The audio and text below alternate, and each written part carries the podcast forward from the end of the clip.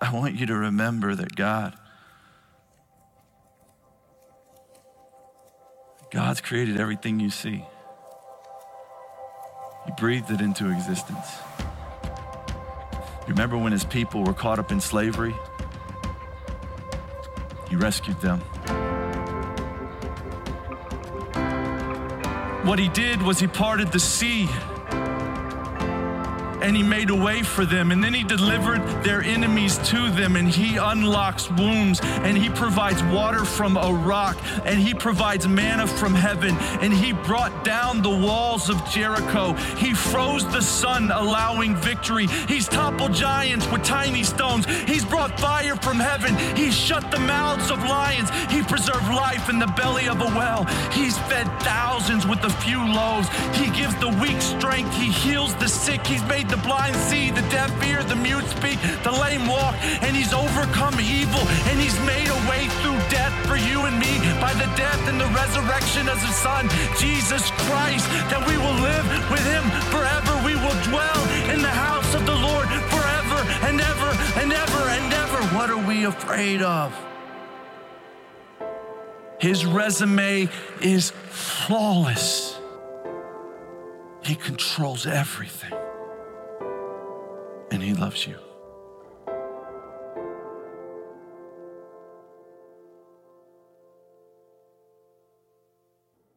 Good morning, and thanks for tuning in today.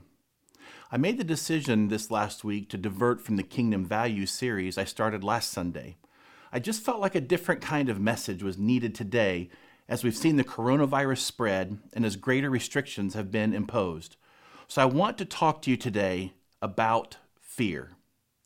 If you were a kid growing up in the 70s and 80s like me, then you will remember this popular song by Billy Joel.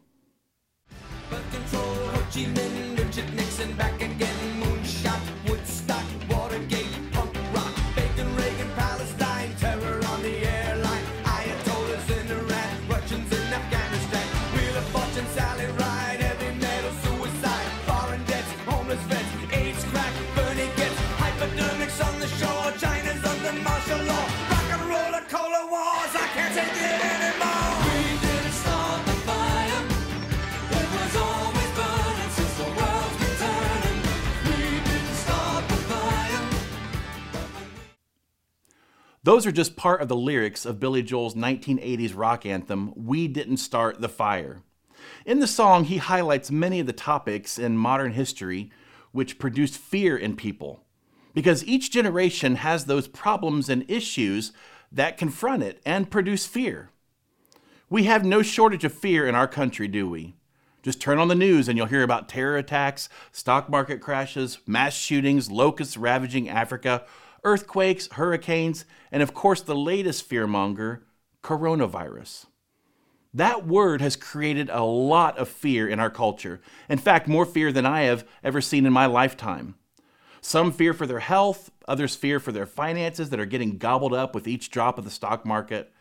Others fear that they may have to permanently shut down their small business if the bans aren't lifted. Some people are losing their jobs because of shutdowns and don't know how they'll survive without an income. This is why I appreciate a recent photo that says the latest numbers on the coronavirus 100% of the world still under God's control. Now, I've told you before that the most common repeated command in the Bible is the command do not be afraid, fear not. Over and over again, we find this command both in the Old Testament and New Testament. The question is, though, why does God have to repeat that command so often to us? It's because to be human is to fear. Did you know that the first human emotion recorded in the Bible is fear? There are so many things in this world that raise our fear factor. The French philosopher Montaigne wrote, My life has been full of terrible misfortunes, most of which never happened. You know what he means there? That most of the fears in our life are concocted in our minds and they never come to reality. Anybody remember Y2K? The sky is falling. There's going to be a worldwide collapse of computer systems and power grids and financial institutions. So let's fuel up our generators and get our solar panels installed and get food and water and guns and, and everything we can stocked up. And Y2K came and went. And one guy over in Bippus had his PC crash, and that was about it. A sociologist named Barry Glassner wrote a book a few years ago called The Culture of Fear. He said, and I quote, We're the most worried society in all of history.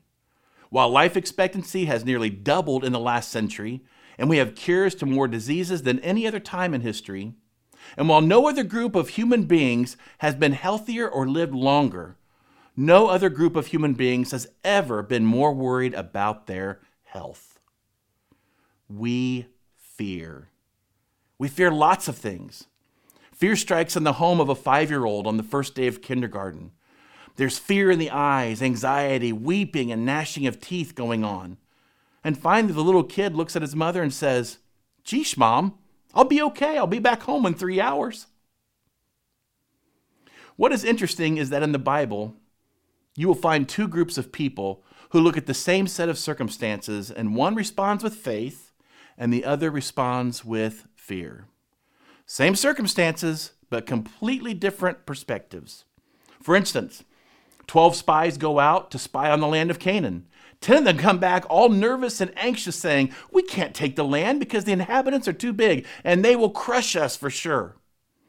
However, the other two spies, Joshua and Caleb, come back, and through the lens of faith, they say, With a God who is greater than what we fear, we can do this. Let's be bold and courageous. Also, remember the little boy named David? Just a teenager going to visit his brothers on the battlefront to take them some food. And he sees all the soldiers shaking in their boots because they are fearful of a giant named Goliath. And this little shepherd boy looks at the same circumstance through the lens of faith and he takes down that giant. Now, faith is not blind and faith is not dumb. A few weeks ago, I got to preach at a church in Guatemala. Our whole team was there and we got to participate in a Guatemala worship service. Now, after I was through delivering my message, one of the local pastors came up to preach. And I think he got everyone's attention when he said, pretty matter of factly, that if you know God and love God, you will not get coronavirus. And sitting in the second row was a dear woman who obviously had cancer and was losing her hair because of the chemotherapy treatments. Does she not know and love God? The Bible never promises an absence of hardship and pain. What it does promise is presence, God's presence. Listen to Psalm 46 1. God is our refuge and strength, and ever present help in trouble. Therefore, we will not fear, though the earth give way and the mountains fall into the heart of the sea, though its waters roar and foam, and the mountains quake and they're surging. We will not fear. And while these are easy words to read, if you're like me, they're difficult to practice. So here's a question What if faith was your reaction to whatever you were facing today? What if you just let go of fear and unconditionally trusted God? I think that's so important that we need to declare that today. We declare that we will let go of fear and unconditionally trust God. Will you repeat that after me?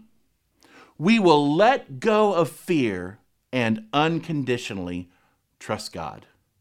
No matter what happens in this life, no matter how daunting the news headlines are, no matter how bad the economy gets, no matter what my doctor says, my financial advisor says, no matter who gets elected president in November, no matter what blows into our lives, what blows into our church, our response will always be we will let go of fear and unconditionally trust God. To trust simply means to be convinced of God's reliability, that He's dependable, that He's faithful. And Jesus never asked His disciples to trust God. No, He commanded it. He expected it. He said in John 14, 1, Don't let your hearts be troubled. Trust in God and trust also in me. Trust was not some concept on the outer fringes of Jesus' teaching, it was at the very heart of everything he taught. He says it 21 times. It's the command fear not, take courage, don't let your hearts be troubled, don't be afraid. Trust is to be convinced of the reliability of God. I love the story that John Ortberg shares about a time when he was a little boy and he would play this game called Daddy Home. So he would hear his dad come home from work, he would hear the door shut, and he would just go tearing down the stairs. And he would be like five stairs up, and he would leap off of that stair into the arms of his six foot two, 200 pound dad, a big guy who would always catch him. He was convinced of the reliability of his dad. One day, though, his mom pulled him aside because apparently his dad just couldn't bring himself to do it. And so his mother had a little conversation with him and said, You can't play daddy home anymore. She said, Well, you know, it's not because your dad doesn't love you anymore. He does. And it's not because he won't always be there for you. You know he'll always be there. But you know, you're 48 years old now, and dad's 82. And his arms just aren't what they used to be. And you're going to hurt your dad. Every pair of arms is going to wear out someday, whether that is a person, a place, or a thing. Everything will fail you if that thing isn't God. Everything we jump into for safety, to shelter us from our fears, won't be dependable. It's not going to be trustworthy. So we don't live in fear, but we live in faith because God is able. He's trustworthy. He's reliable. My favorite verse in all the Bible is found in John 16 33. Here's what Jesus says In this world, you will have trouble, but take heart. I have overcome the world. You know what Jesus is saying? I got you. I just don't know how many Christians believe this anymore. There are days, by the way I live, by the way I think, by the way I act, that my life doesn't demonstrate that I believe it. So maybe I shouldn't speak for you. Maybe you believe it and maybe you don't. I think most of us like to fix things on our own. We like to lean on our own strength and our own understanding. And so we pray shallow little Christian prayers about trusting God, even though our lives don't indicate that kind of trust. This is why I love the story of three young men Shadrach, Meshach, and Abednego. Three young men who were in a foreign land with foreign gods, and one day they find themselves being pressured to bow down and worship a foreign God. And they didn't respond with fear, but with great faith. Here's the ultimatum they were given by the king. The book of Daniel, chapter 3, starting in verse 14. Nebuchadnezzar said to them, Is it true, Shadrach, Meshach, and Abednego, that you do not serve my gods or worship the image of gold I have set up? Now, when you hear the sound of the horn, the flute, the zither, the lyre, the harp, the pipe, and all kinds of music, if you are ready to fall down and worship the image I made, very good. But if you do not worship it, you will be thrown immediately into a blazing furnace. Then what God will be able to rescue you from my hand? You can just feel the arrogance there, can't you? And I want you to listen to their response. Shadrach, Meshach, and Abednego replied to him King Nebuchadnezzar, we do not need to defend ourselves before you in this matter. In other words, this is a no brainer for us. If we are thrown into the blazing furnace, the God we serve is able to deliver us from it, and he will deliver us from your majesty's hand. Our God is able.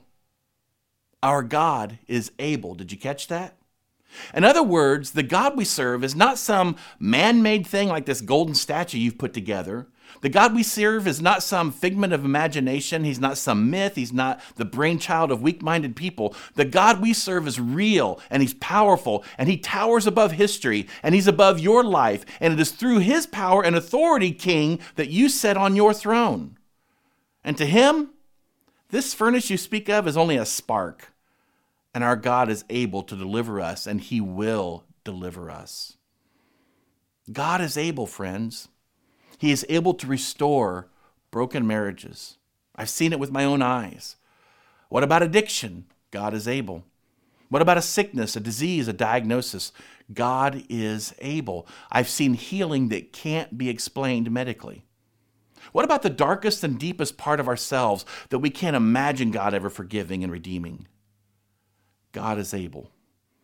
What about that wayward spouse or that prodigal child? God is able. What about the future of our country and who is leading? God is able. Let's live like that is true and see what God might do if we live that way. But that's not where the story ends. There's a part coming that is so amazing that it reveals how shallow my own faith can be at times, and it will help us prepare in faith for whatever's coming so that we won't cower in fear. Now, I want you to think about this for a moment. These three men are about to be executed because none of their prayers had been answered. You know that they had to pray the Babylonians wouldn't invade their homeland, but they did. You know they prayed that their holy places and their temple wouldn't be desecrated, but they were. And you know that these men prayed that the young men and young women of their country would not be taken into exile and that families would be broken up. But they were. And you know that they prayed that when the music was played and everybody else bowed down to worship the golden image, that nobody would notice that they weren't bowing down. But people did notice. So prayer after prayer after prayer went unanswered, and yet their belief in a God who is able didn't falter one bit. Fear was replaced by faith. Daniel 3:17. If we are thrown into the blazing furnace, the God we serve is able to deliver us from it, and he will deliver us from your majesty's hand. But even if he does not, we want you to know, your majesty, that we will not serve your gods or worship the image of gold you have set up. When God comes through, when He delivers, heals, restores, makes your dreams come true, it's so easy to be filled with love, gratitude, worship, and praise. But what about when He doesn't answer your prayers? Then what? Is God fired? Is God demoted? Is God on probation with you because he didn't meet your demands for what your life and your future were to look like? Can you say, God is able, but even if he doesn't, I will not fear and will still serve him? Do you have an even if kind of faith? Will you trust God even if it means you will be lonely? Even if it means you won't be cured? Even if your spouse doesn't change? Even if your child continues in rebellion? Even if you lose your money and your job? Daniel 3:19. Then Nebuchadnezzar was furious with Shadrach, Meshach, and Abednego, and his attitude toward them changed. He ordered the furnace heated seven times hotter than usual and commanded some of the strongest soldiers in his army to tie up Shadrach, Meshach, and Abednego and throw them into the blazing furnace. So these men, wearing their robes, trousers, turbans, and other clothes, were bound and thrown into the blazing furnace. The king's command was so urgent that the furnace was so hot that the flames of the fire killed the soldiers who took Shadrach, Meshach, and Abednego. And these three men, firmly tied, fell into the blazing furnace. Then King Nebuchadnezzar leaped to his feet in amazement and asked his advisers, Weren't there three men that we tied up, threw into the fire? They replied, Certainly, Your Majesty. He said, Look, I see four men walking around in the fire, unbound and unharmed. And the fourth looks like a son of the gods. Gee, I wonder who that fourth man might be. Who can cheat death, appear from nowhere, and has a resemblance to the Son of God? We know, don't we? Nebuchadnezzar then approached the opening of the blazing furnace and shouted, Shadrach, Meshach, and Abednego, servants of the Most High God, come out. Come here. So, so Shadrach, Meshach, and Abednego came out of the fire. Remember this, friends. These three men didn't avoid the furnace, they went right into it. When they were about to experience what looked like the worst possible ending, it became the greatest experience of their life because that is where they met God. And that is where their faith blossomed in a way it never would have had they not went into the furnace. And it is very often the same for us. The fiery trial we are praying so hard to avoid is so often the place where God will meet us. So know this there is never a furnace you find yourself in where God will not be with you. He's the fourth man in the fire. And that's the promise. God is able. But even if He doesn't, He is still with me, no matter what. And had these men just cowered to their fears and bowed down and given up, just think of all they would have missed. They were hoping to get delivered from the furnace, but God decided to deliver them in the furnace. Some of you feel the heat of the furnace in your life right now. Your fears about your family, your future, finances, health, fears for your country are mounting. And today, you just need to pray and release those fears and unconditionally trust God. Let me take you back to Psalm 46, one of the most popular verses from all the Psalms. Psalm 46, verse 10. Be still and know that I am God. Now, I think by and large, this text is usually misinterpreted. The psalmist isn't just saying, calm yourself and get into some meditative position. No. What it literally means is to surrender. Lay down your fears, your anxiety, your angst, and acknowledge that whatever it is that has you fearful, that thing pales in comparison to the might and the power and the authority, and most importantly, to the love of God. So step back, open your eyes, and acknowledge who I am and what I can do, God says. Let me be God. See, here's the irony even though the Bible always says, fear not, in the Bible, whenever God showed up, the typical reaction was not, hey, cool, God's here. No, the typical reaction was fear and terror. You wet your pants and fainted kind of fear. Because God's holiness, His majesty, and His power were just overwhelming. In fact, the Bible talks a lot about the fear of the Lord, how it's the beginning of wisdom. And we think, well, that's contradictory. If the most common command of Scripture is fear not, and then every time God shows up, people fear, how does that compute? Listen, when you really figure out who God is, this God who created everything, controls everything, reigns supremely over everything, it terrorizes you as you realize how insignificant you are compared to Him. But then this God says to you, Do not be afraid of me. I came to be close to you and walk with you. When Jesus walked on this earth, this big, terrifying God of the universe said, Let me get small enough so that you can feel my presence, so that you can know I love you. And the Bible says it's in this perfect love of God found in Jesus Christ that cast out all fear.